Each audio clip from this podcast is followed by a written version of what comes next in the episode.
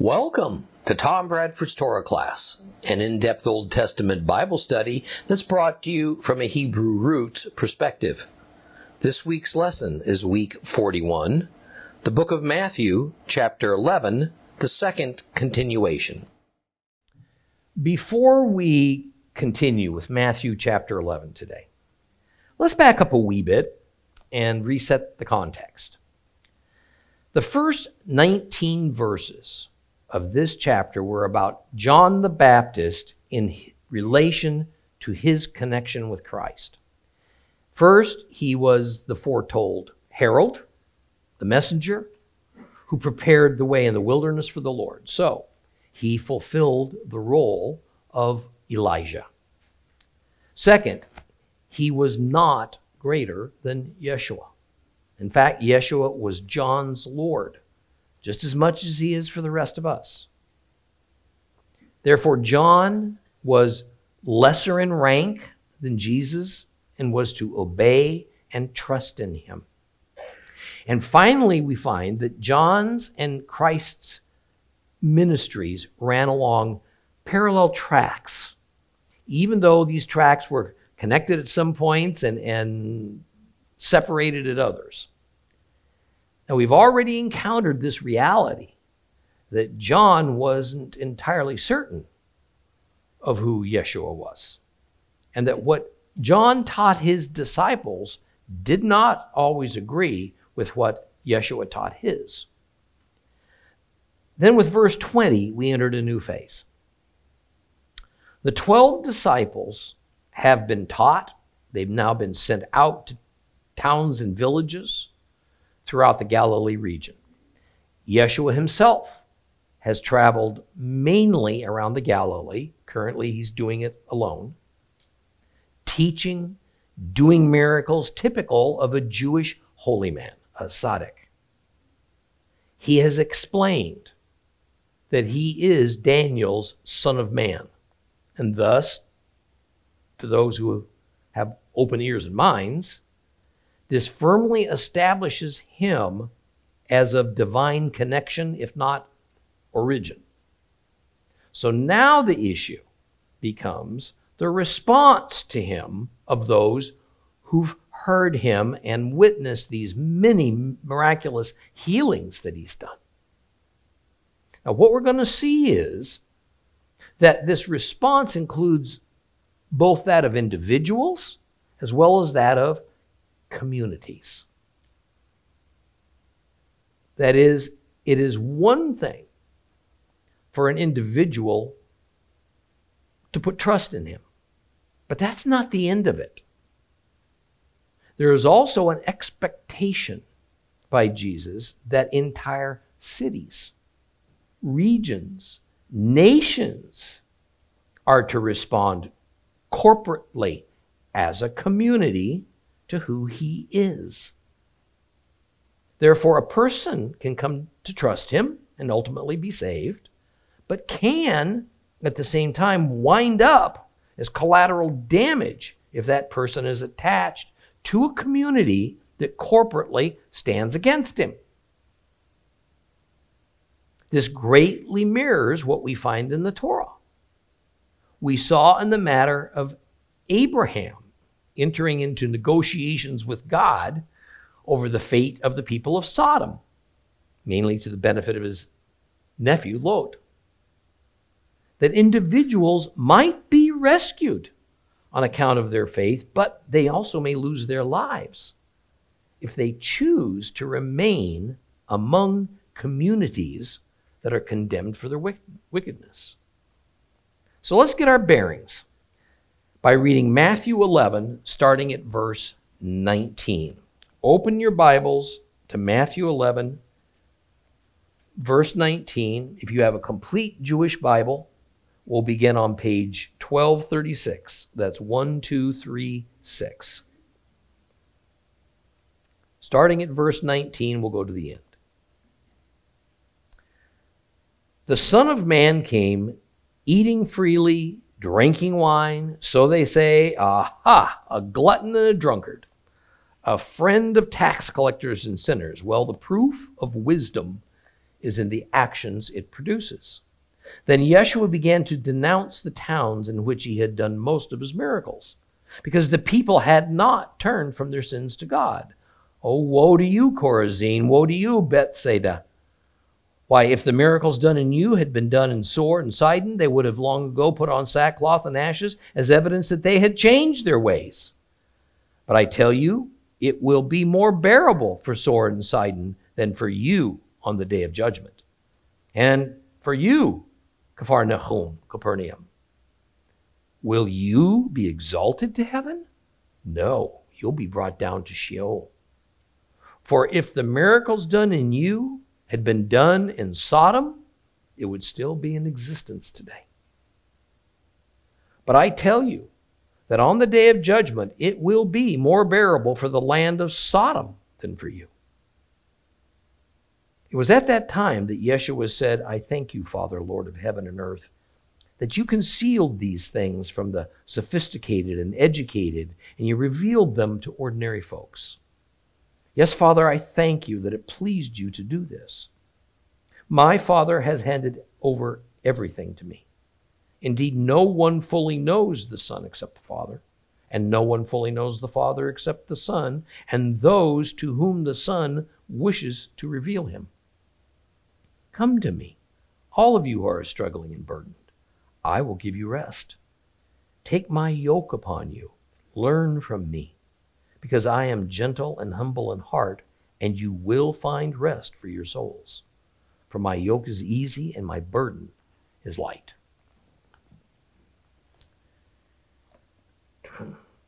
The reason I wanted to begin our reading today at verse 19 is because of something we've discussed uh, a couple of times in earlier lessons.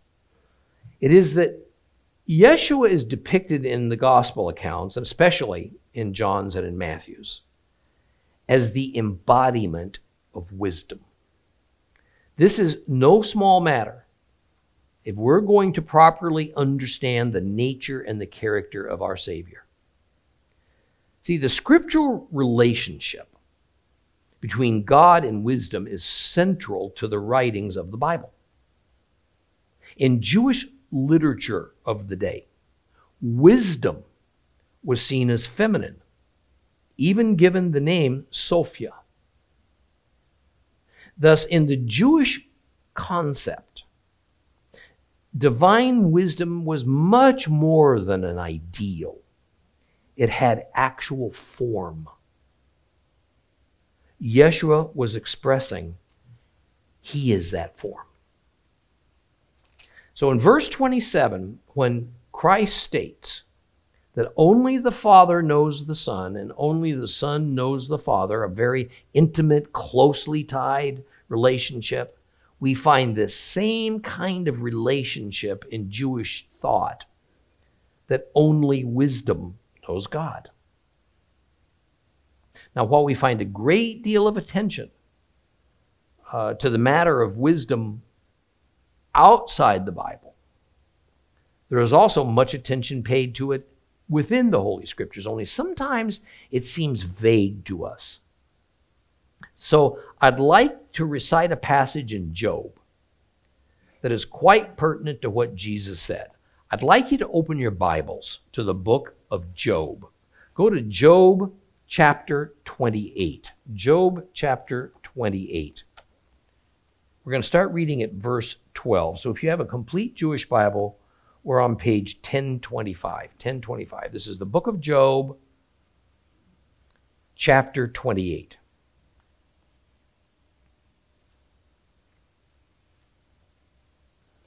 Follow along with me. We're going to read from 12 to 28. But where can wisdom be found? Where is the source of understanding? No one knows its value. It can't be found in the land of the living. The deep says it isn't in me. The sea says it isn't it isn't with me. It can't be obtained with gold, nor can silver be weighed out to buy it. It can't be purchased with choice gold from Ophir, or with precious onyx or sapphires. Neither gold nor glass can be compared with it, nor can it be exchanged for a bowl of fine gold, let alone coral or crystal. For indeed, the price of wisdom is above that of pearls. It can't be compared with Ethiopian topaz. It can't be valued with pure gold. So, where does wisdom come from? Where is the source of understanding? Inasmuch as it is hidden from the eyes of all living and kept secret from the birds flying around in the sky. Destruction and death say, Well, we've heard a rumor about it with our ears. God understands its way, He knows its place. For he can see to the ends of the earth and view everything under heaven. When he determined the force of the wind and parceled out water by measure, when he made a law for the rain and cleared a path for the thunderbolts, then he saw wisdom and declared it. Yes, he set it up, he searched it out. And to human beings, he said, Look, a fear of Adonai is wisdom, shunning evil is understanding. Therefore, Job declares that wisdom is from God and its substance is of God. See, now this is not intended as an abstract or an in, in, in, or in the allegorical sense. Notice in verse 27 of Job uh, 28 how wisdom is characterized as a living entity having form. A truly fascinating expose about wisdom can be found in Ecclesiasticus. It's also known as the Wisdom of Sirach. This is one of the books of the Apocrypha that has been included in the Bible, usually as a separate section, just as the Old Testament and New Testament are seen as separate sections, but then removed, re-included, removed again, and then finally permanently banished from Protestant Bibles early in the 1800s. But it remains in the Catholic Bible, many Orthodox Christian Bibles, several of the lesser known branches of Christianity also retain it. Now, never was it seen on the same level, the same high level of inspiration as the Old and New Testaments, not even in the first century among the Jews. However, the apocryphal books were seen as truthful, insightful, and worthy of being read and incorporated into a, a God worshiper's life. So we shouldn't simply dismiss these works. And I recommend to all of you that you all acquire a book of the Apocrypha and you read it. Now, before I recite to you a short passage from the Wisdom of Sirach, Ecclesiasticus. I need to explain a little more about this particular book and the Apocrypha in general. Perhaps the primary reason that the books of the Apocrypha were removed as a section of the Protestant Bible is because several of them were always considered as Jewish in flavor and tone.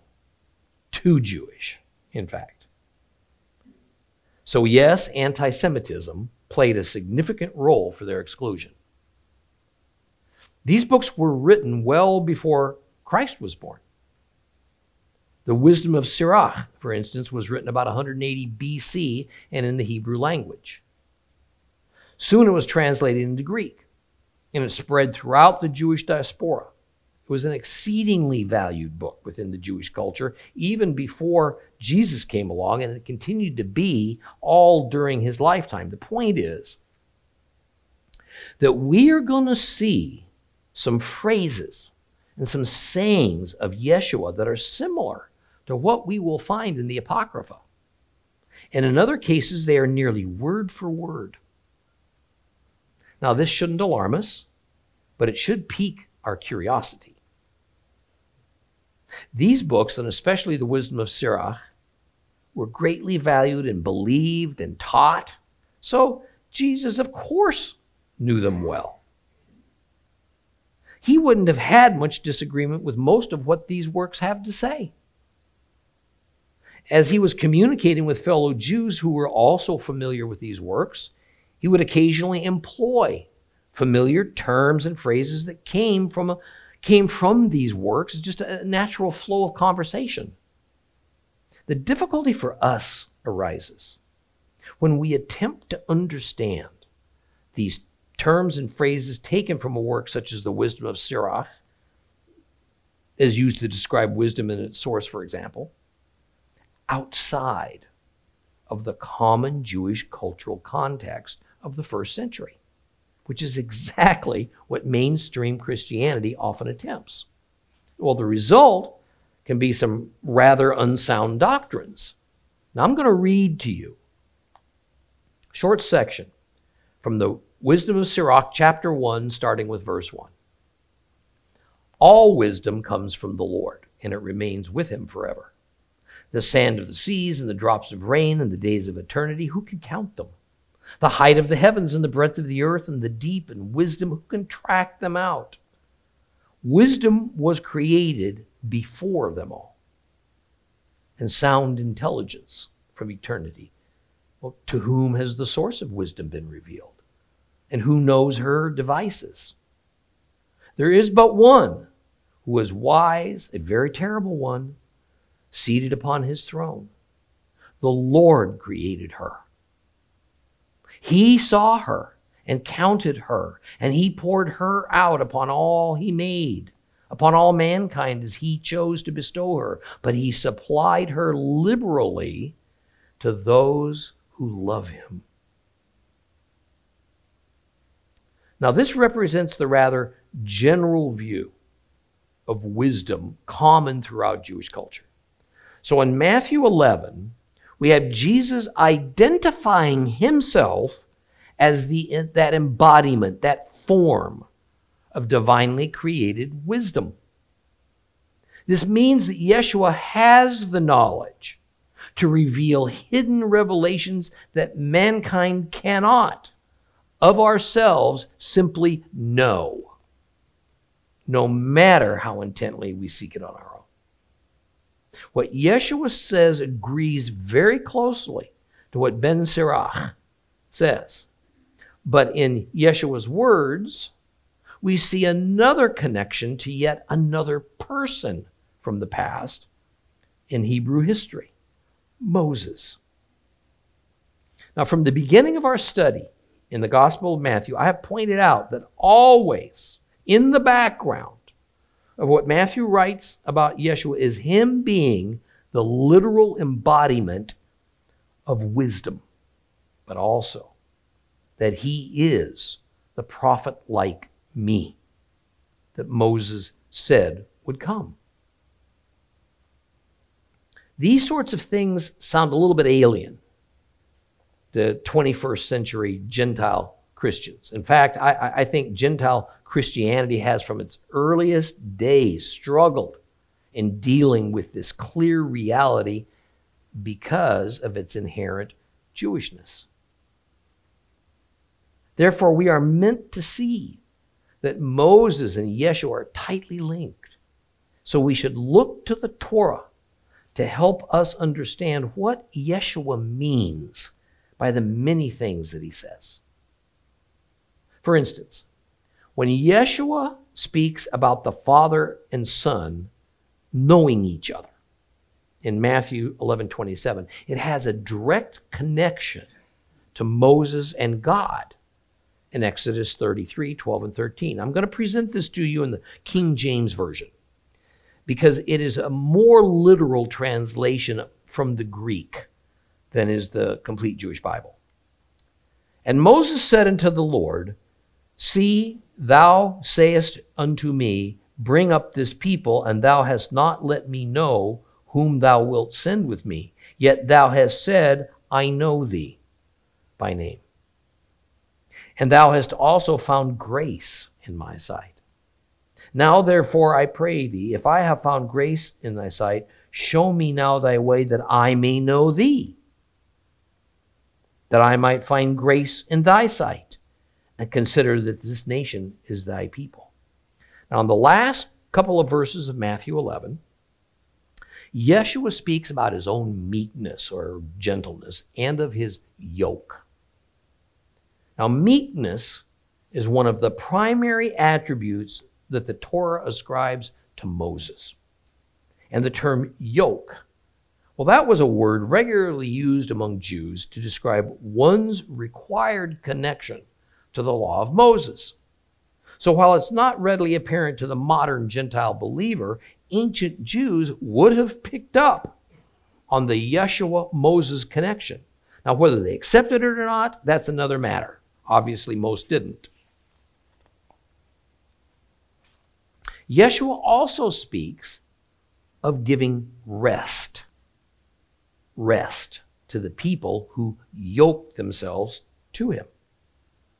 This again cements his link with Moses. In Exodus 33 14, God speaks to Moses and says, Set your mind at rest. My presence will go with you after all. Well, moving on in Matthew chapter uh, 11, verse 20, Yeshua speaks about the negative responses to his person and his message that he sees coming from several cities. Now, since any and every city or town is actually but a conglomerate of people who live there, then it would be unimaginable that every last person in a decent sized city or town would reject Jesus and his message. So, when here we find Christ condemning these cities to destruction, it is on a corporate, not an individual level.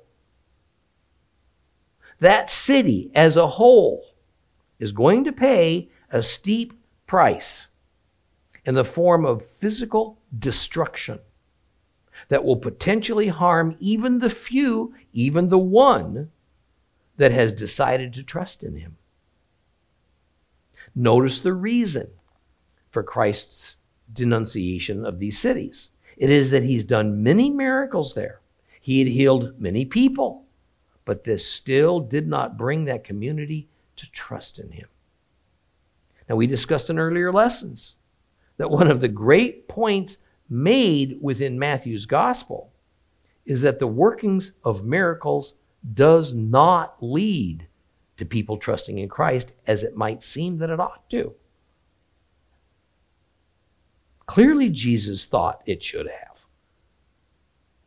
And it made him not just a little bit upset that it didn't. He didn't do miracles with the ulterior motive of cities and individuals trusting in him. He did them because he had great compassion on the afflictions of the people. On the other hand, he expected that these many jaw dropping miracles would have affected the people in a way that went beyond easing their physical suffering. He expected that they would have turned from their sins. That is, they would have repented in response to being healed. And, and the witnesses to these miracles would have been equally impressed. Didn't turn out that way. So in verse 21, Yeshua specifically calls out the cities of Chorazin and Bethsaida. Now, if you've been to Israel with me, You've probably been to both of those places. Both of these are located in the upper Galilee, near to the Sea of Galilee.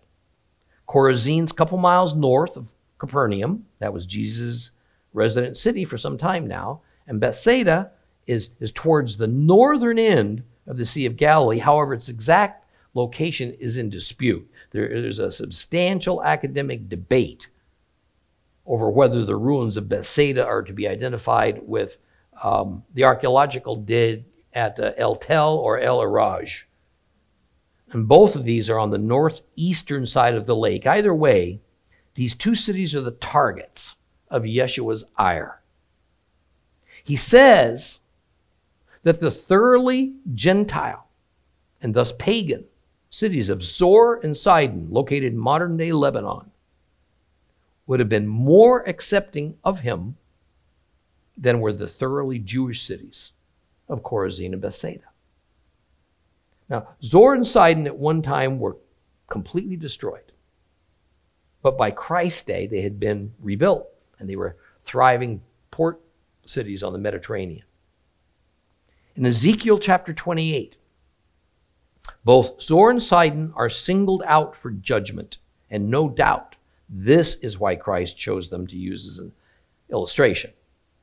It appears that by the first century, the words like Zor and Sidon had more or less joined uh, the regularly used comment of like Sodom and Gomorrah as a way of speaking about warnings of judgment.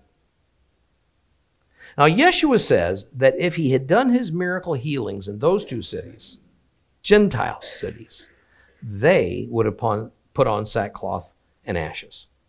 Well, the wearing of sackcloth and throwing of ashes over one's head was symbolic with mourning and repentance. Usually, the mourning is the result of the repentance. So, the implication is that Zor and Sidon would have turned from their sinful paganism and accepted Yeshua because of all the miracles.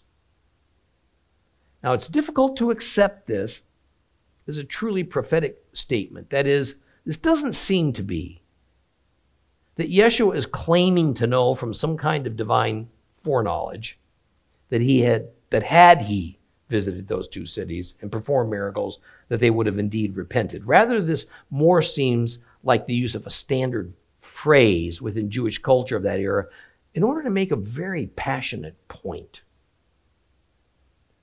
So, Yeshua, as the accuser, has set Chorazin and Bethsaida before the great judge as unrepentant sinners. And now comes the verdict. And the verdict is that on Judgment Day, those two Jewish cities meaning the community of people living there along with the buildings, are going to suffer more catastrophe and suffering than did Zor and Sidon did when they were destroyed, as promised by God. I want to pause and think about this for a moment. The Jewish residents of the two cities of Chorazin and Bethsaida, again, Jewish cities, no doubt thought of themselves as good and righteous worshippers of God. Whereas Zor and Sidon never thought of themselves as worshippers of God. And yet, because Chorazin and Bethsaida didn't repent from their sins and accept Yeshua, they're going to be judged more harshly than those two pagan cities will. Why? Because the residents of those two Jewish cities had been steeped in the Hebrew religion. They had every advantage. Their entire heritage was based on knowing Yahweh, the God of Israel.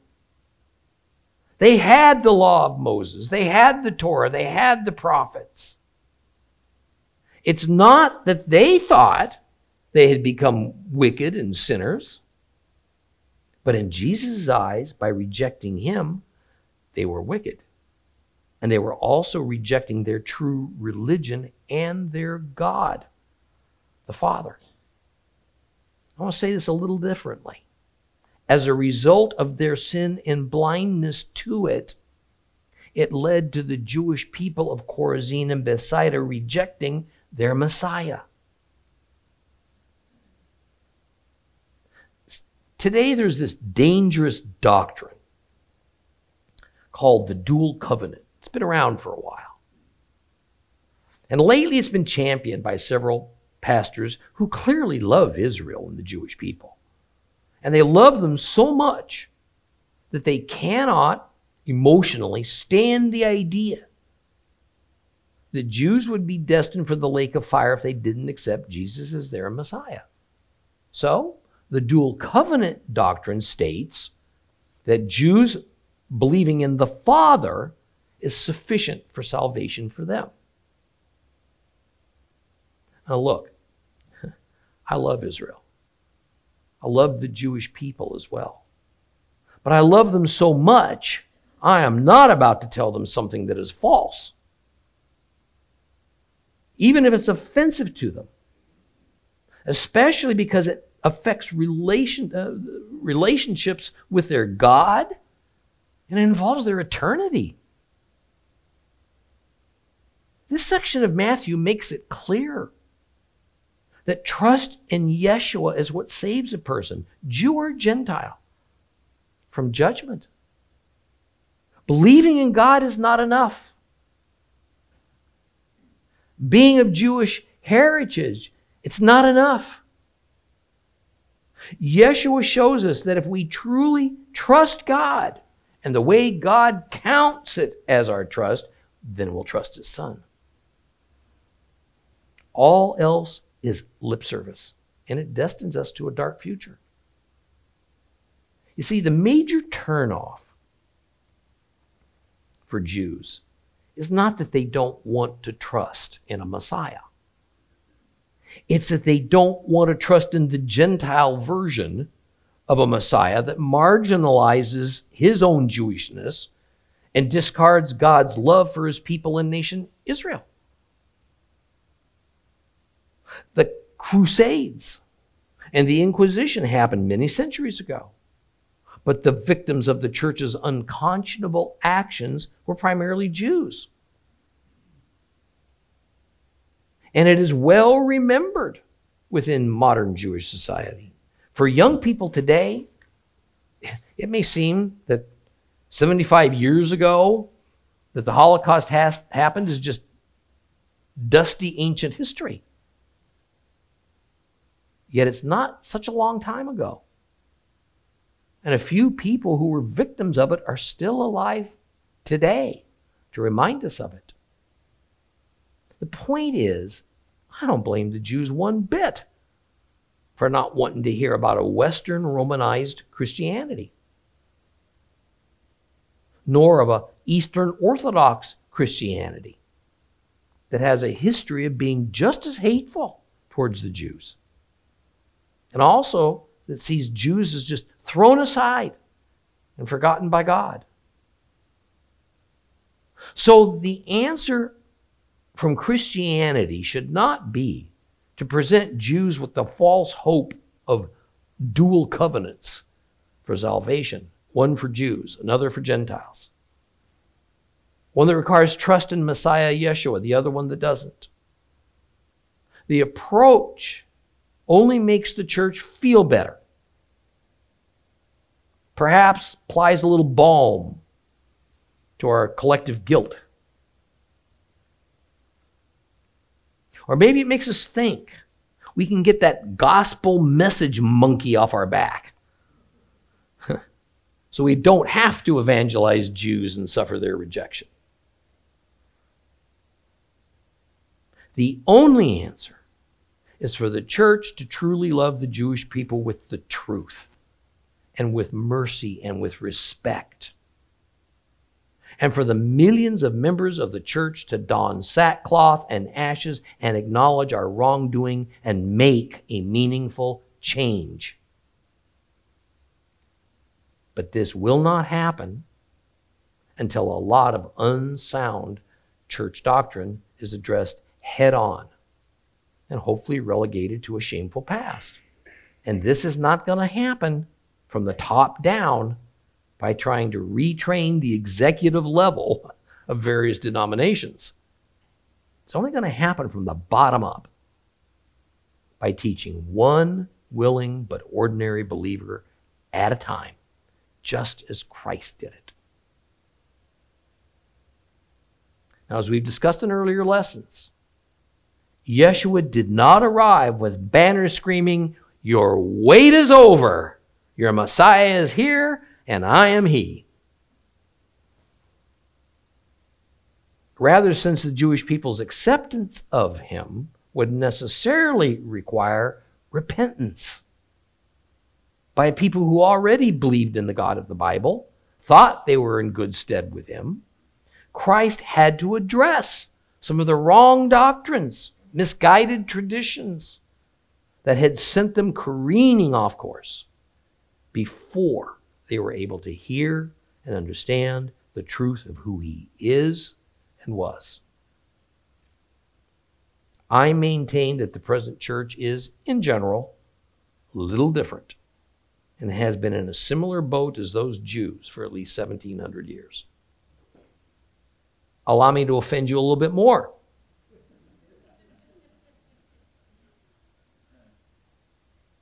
The Jesus, as is usually portrayed by the mainstream, mainstream church, is not the historical biblical Jesus. Rather, he's some kind of a contrived caricature that satisfies, satisfies the need to have him fit with predetermined doctrines and various Gentile cultural views.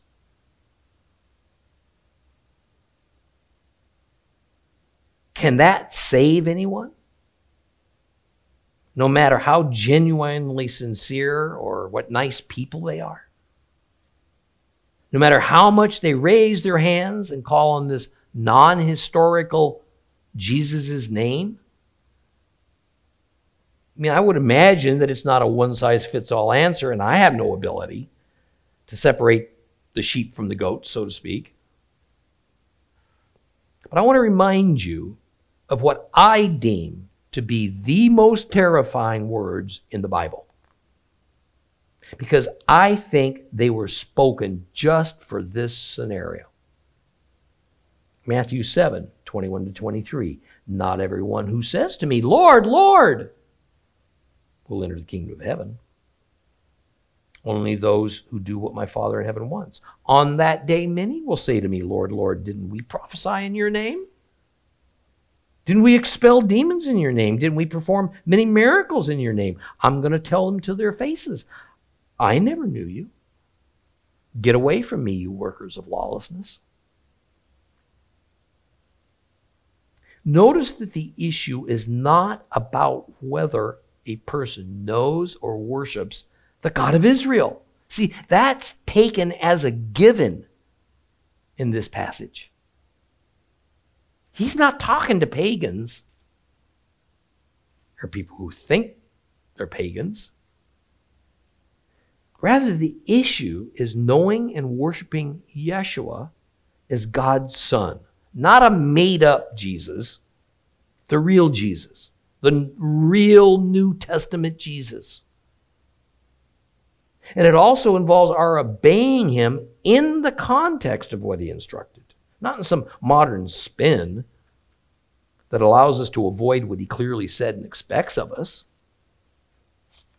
I mean, how could hundreds, even thousands of Jewish people in Judea and the Galilee personally witness his amazing miracles and hear his incomparable words directly from his own mouth and say, no thanks. Because if you are ready, you're already believe, you're certain that you are righteous, if you are certain you think you know the truth, you're not open to being corrected. Nor are you open to having what you believe challenged and being forced to defend it with actual scriptural truth. Now, I'm not nearly as concerned for the, the pagans who know they're not saved. I'm far more concerned for those who are certain they are saved. But in reality, they don't know their Savior. They don't have any idea of their obligations or their duties to Him and to His Father because they rely on traditions and caricatures and not biblical truth. This is precisely what happened to the good people of Chorazin and Bethsaida. Now, in verse 23, it continues to startle. Yeshua condemns his own home city of Capernaum similarly. Many, many of his miracles that we've read about were done in Capernaum. Some of his most spectacular some of his most meaningful. And yet, even those residents refused to repent from their sins and trust in him. Now, I think it's fair to ask at this point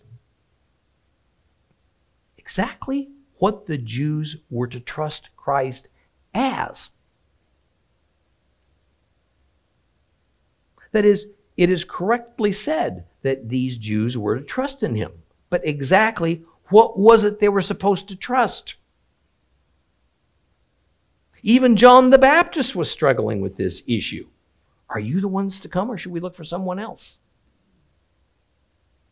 See, to date, to this point, in Matthew, the message that the 12 disciples were sent out with was only that the kingdom of heaven has, had arrived. It was not that Jesus was the long awaited Messiah, because he had not directly said so, and the subject hadn't even been broached. So, between his miracles and his teaching, Yeshua's point was not yet that the people should trust in him as their Messiah, but rather that they should trust in him enough to learn through his authoritative instructions that they are sinners. They're not righteous before God as they think they are. They need to repent. And there's a larger point to be made here. Folks, if we don't accept Yeshua and then repent,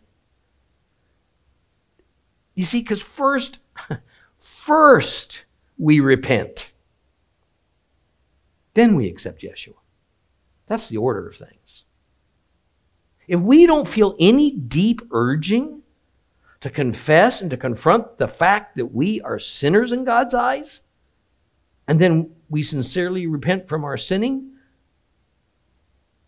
then why would we think we need a Savior? See, in verse 23, by Yeshua asking the rhetorical question about if Capernaum would be exalted to heaven, it means, would the city and the inhabitants of Capernaum be held up to God and presented as innocent on Judgment Day? Yeshua says, no way to that.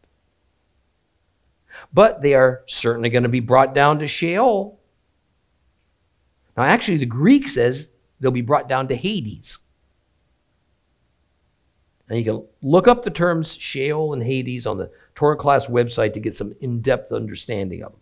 But for our purpose today, know that to Jews and even to Greeks of that day, Hades is, was not the equivalent of Christian hell.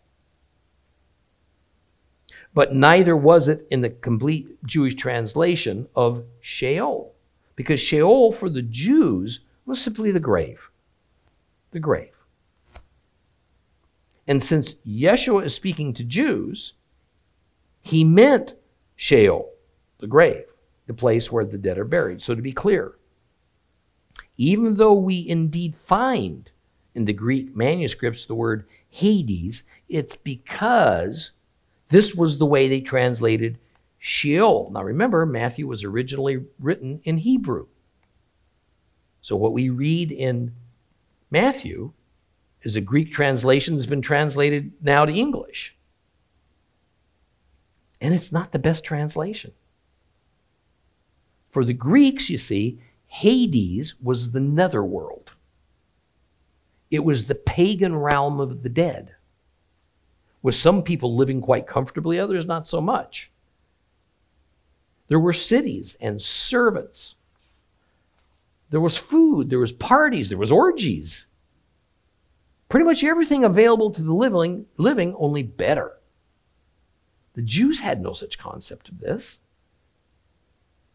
The bottom line is that Yeshua says that Capernaum is not only not going to be exalted, they are in for a catastrophic fall. Yeshua resurrects the old usage of Sodom as an object lesson for the wicked by saying that what happens to Capernaum is going to be worse than what happened to Sodom. Now, I don't know how much worse it could be. Sodom never recovered from God's judgment on them. Well, the next verse has a couple of parts to it. Verse 25 is essentially a prayer, prayer of thanksgiving that Yeshua speaks publicly so that the crowd can hear it and learn from it. It extols the Father as the true Lord of heaven and earth. So while as believers, we can speak of Christ as Lord of heaven and earth in one sense, we must always understand it from the perspective of seeing Christ as the Father's agent. The Father didn't die. He didn't retire and turn the family business over to his son. Christ continually receives his power and authority from the Father in order that it would be used to continually carry out the Father's will. And Yeshua emphasizes this at every opportunity. Now, it's interesting that the phrase Lord of heaven and earth only occurs three times in the entire New Testament. Each time, it is meant for the readers to recall God the Father creating the universe from Genesis 1 1. Now, the second part of verse 25 that had that God has hidden these things from the, the wise and the educated, but made them known to the simple. I imagine your version of the Bible will say something different but, but similar because I'm trying to condense all the different translation possibilities into one. First, what are these things that God has hidden from the wise and the educated. Now, there's many different theological opinions on this statement. Now, from the general sense, it had to be whatever it was that Jesus was revealing. What he was revealing was an awareness of just where Israel and the Jewish people stood at that moment in history. More specifically, it was a revelation of awareness of what comes with the latter days. Now, as we've discussed on many occasions, the Jews at that time believed they had entered the end times. They were wrong about that, but indeed, they had been experiencing the latter days.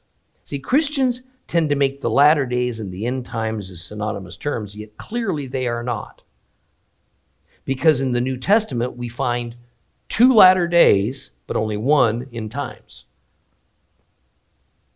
The term end times means exactly what it says the end. There will be no more human history as we know it after that. However, after the first of the two latter days, history will, and of course it did, continue. Both latter days require an appearance of the Messiah, his advent, then his return.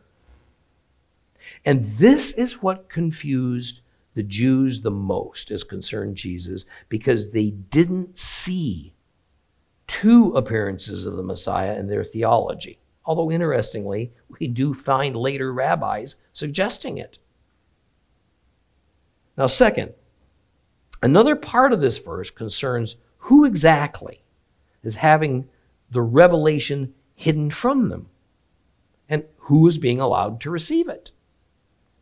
The question has to be coupled with why would the Father want this revelation hidden from anyone? let alone wise and understanding people. What's wrong with being wise?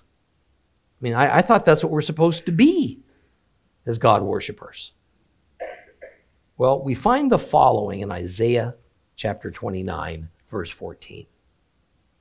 Therefore, I will keep shocking these people with astounding and amazing things until their wisdom of their wise ones vanishes and the discernment of their discerning ones is hidden away. And in 1 Corinthians 1:19, indeed the Tanakh says, "I will destroy the wisdom of the wise and frustrate the intelligence of the intelligent." See, the term wise and understanding, or wise and intelligent, or wise and prudent, whatever's in your Bible, had become among first century Judaism a negative expression. It is sarcastic. in tone because it refers to people, sometimes secular, who are enamored and puffed up by their own intelligence and are certain of having unassailable wisdom. They're a legend in their own mind. But in reality, as for correct knowledge of God, they have little or none. So, who were those to whom revelations were revealed? And again, we find a variety of translations from the Greek to the English. These people are babes, or they are children, or they are childlike, or they are simple. They are, as the complete Jewish Bible has it, ordinary folks. The Greek word being translated into all these different English words is nepoi. It, in certain usages, it means infants. But the idea, as it is used here, is that it represents people who are the opposite of the wise and learned. So, are we to assume that Yeshua doesn't much like intelligent people or people that are educated? No, that's not what's happening. We have to put our first century Jewish mindsets on to get it. The term the wise and the learned is a direct shot at the Pharisees and the scribes, and it just drips with sarcasm. It probably includes the heads of the Jewish religious academies the most renowned among them located in Jerusalem, just like the one Paul attended. This is a negative characterization of the arrogant synagogue and Jewish academic leadership that boasts of their personal wisdom and knowledge that is anything but God inspired. Did you know that in some of the tractates of the Talmud, you actually have God coming down to earth to get the wisdom of rabbis? Is that not the height of arrogance?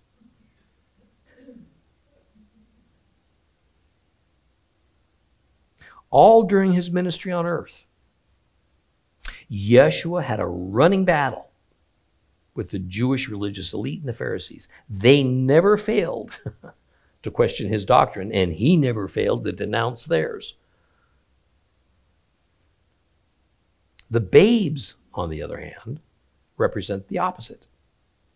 They were those common Jews who, in the opinion of the religious Jewish authorities, are weak and simple. But in God's economy, they were his elect. See, it's embedded in Jewish literature of that time and later that God's revelation is not there for everyone to share there's this underlying criteria that God uses to determine who among his created humanity receives such divine revelation.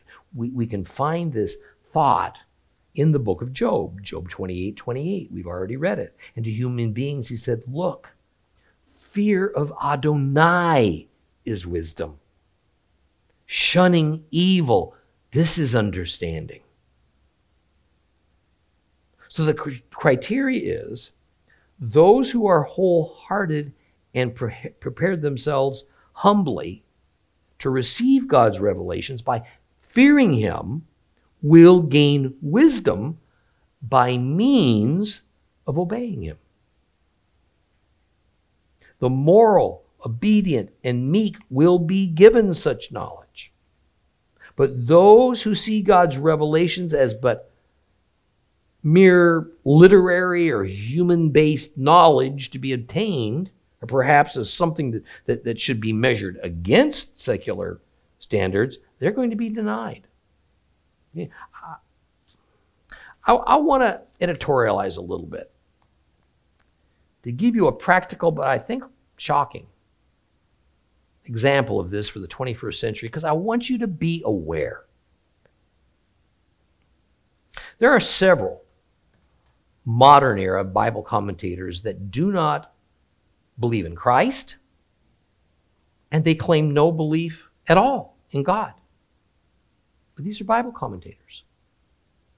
And if they do, believe in God. It's not necessarily the God of the Bible, but perhaps of some undefined, non earthly intelligence or a mix of attributes of gods of various religions so as not to appear bigoted, but rather fair minded.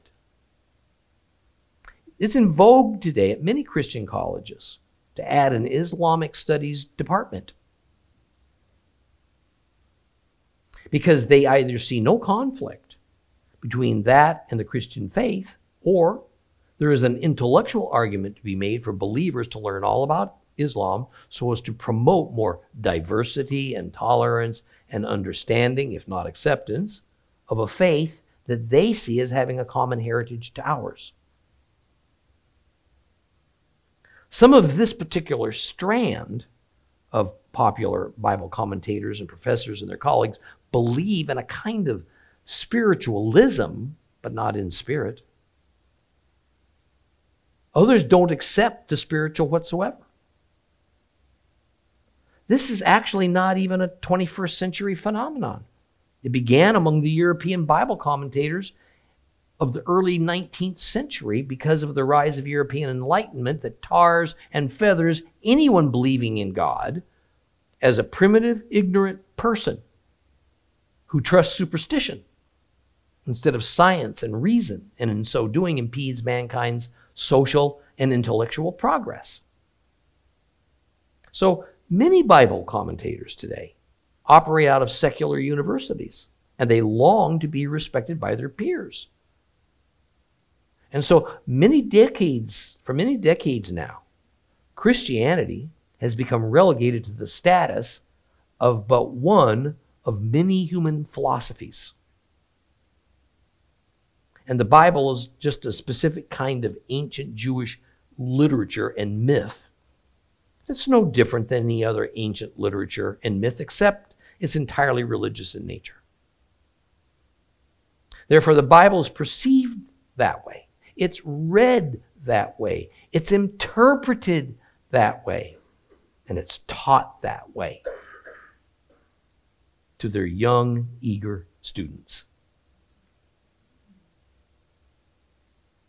And as hard as it might be to believe, folks, much of the teaching material used in modern seminaries and even in Christian theological schools comes from that particular strand of commentators because their approach has gained such popular appeal today. Now, I tell you this not only as a caution, but also as an object lesson. Because these particular scholars and commentators that I'm describing are indeed intelligent. They're well educated and they're probably decent people who are at the same time the prime examples of what Jesus is speaking about, speaking against in Matthew 11 25. They are those who, those who Job warns us about. They're also what Paul is getting at in 1 Corinthians, and he ought to know, having gone to one of the elite Jewish religious academies.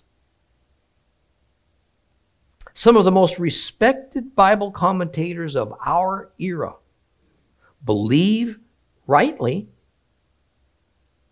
that the academic preparation and criteria for being able to properly understand the words of the Bible so as to be able to teach others about it is scholarly expertise in the original languages or literary knowledge of the Bible era or being a historian of the, historian of the ancient Near and Middle East or all of the above. Now, these are all good and useful, and I happen to think indispensable disciplines for learning and teaching God's Word. But tragically, what they leave out, what they don't understand, is that the doors to true wisdom and authentic divine knowledge and revelation are closed to them because they do not know or trust God. Without that trust, they are operating and teaching only within their own limited human understanding and intellect and wisdom. See, this is an explosive mixture that makes them just as dangerous for the God seekers of today as it was when many of the Pharisees and scribes used their human centered thought to instruct the Jews who sought God in Yeshua's era. Yeshua aptly described them earlier in Matthew as wolves in sheep's clothing. We'll continue in Matthew chapter 11 next week.